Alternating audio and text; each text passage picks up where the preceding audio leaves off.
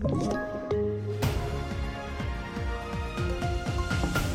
TV4-nyheterna börjar med att samtidigt som både Sverige och Finland närmar sig en NATO-ansökan varnar Kreml för att ett finskt medlemskap utgör ett hot mot Ryssland.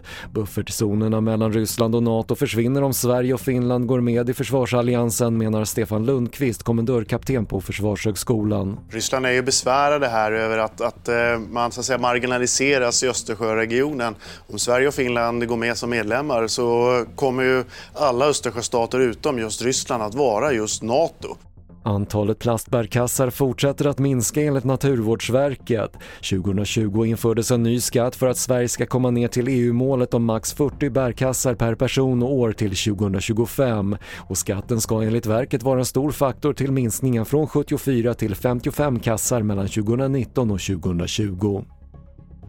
Och Cornelia Jacobs tog Sverige vidare i Eurovision Song Contest igår kväll och nu står det klart att tittarna får vänta länge på det svenska bidraget i finalen på lördag. Cornelia Jacobs och låten Hold Me Closer har fått startnummer 20 av 25. Fler nyheter hittar du på TV4.se. Jag heter Patrik Lindström.